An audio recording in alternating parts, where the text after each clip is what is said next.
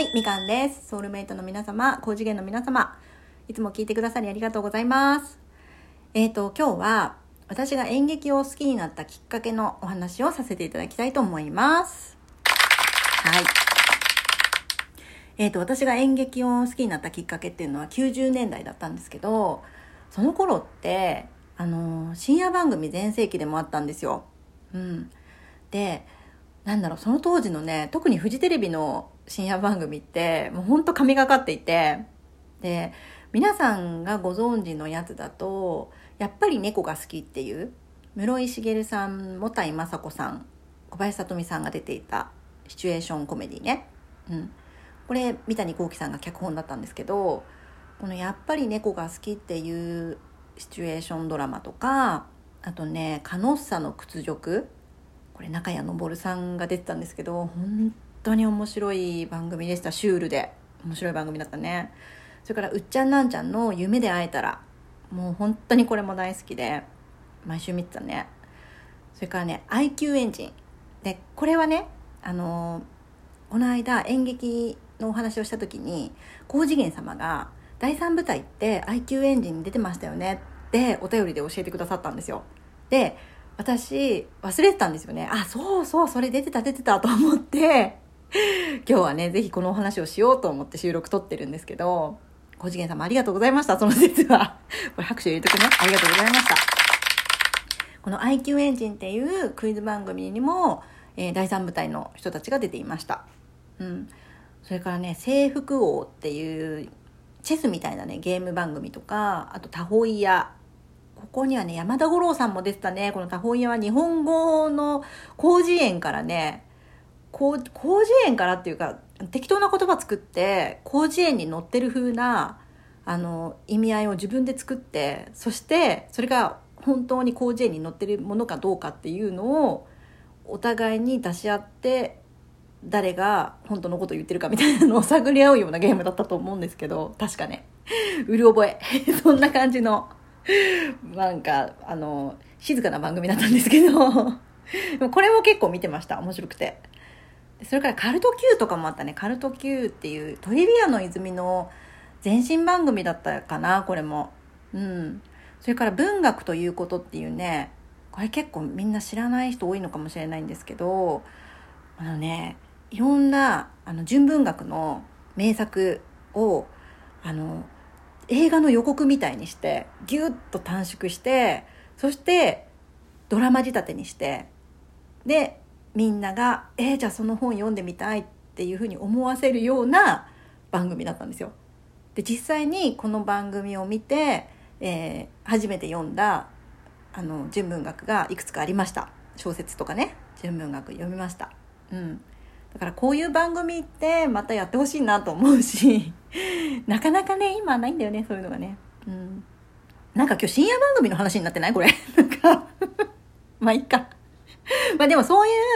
あの深夜番組を見ていくうちに第三部隊の人たちを知っていったっていうのがあってで中でも私が一番好きだった深夜番組が「子供欲しいね」っていう深夜番組だったんですよ。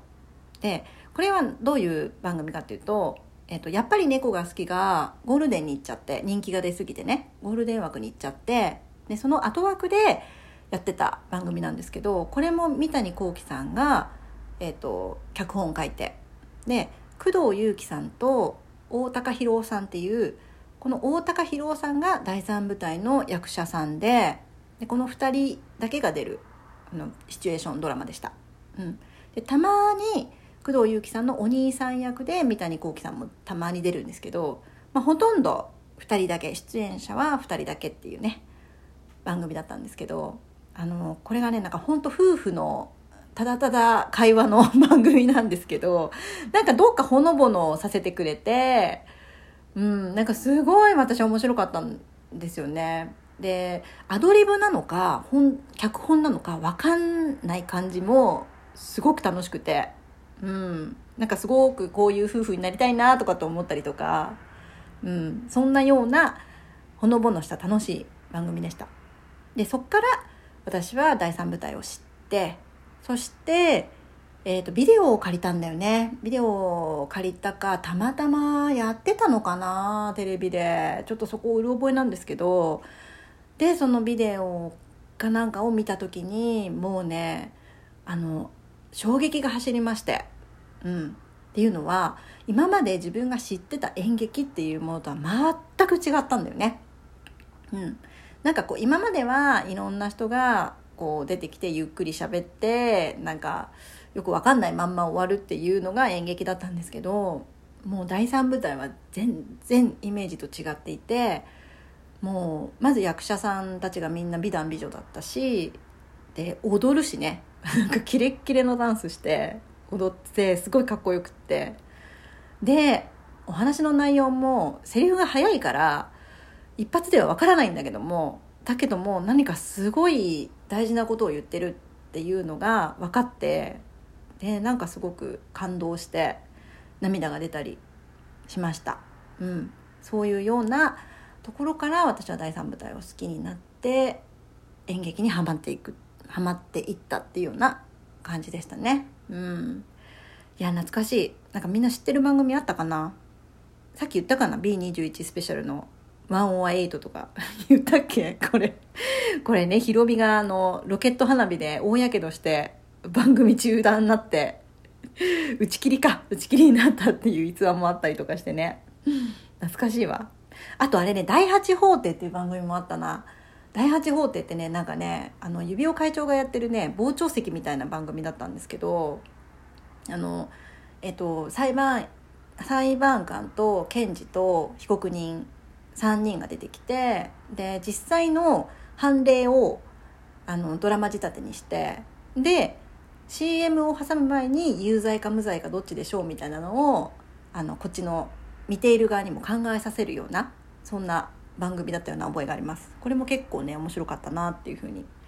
思いますね懐かしいわなんかこういう90年代のあの深夜番組っていうライブやってもみんなで盛り上がりそうな気がするな 今度やろうかな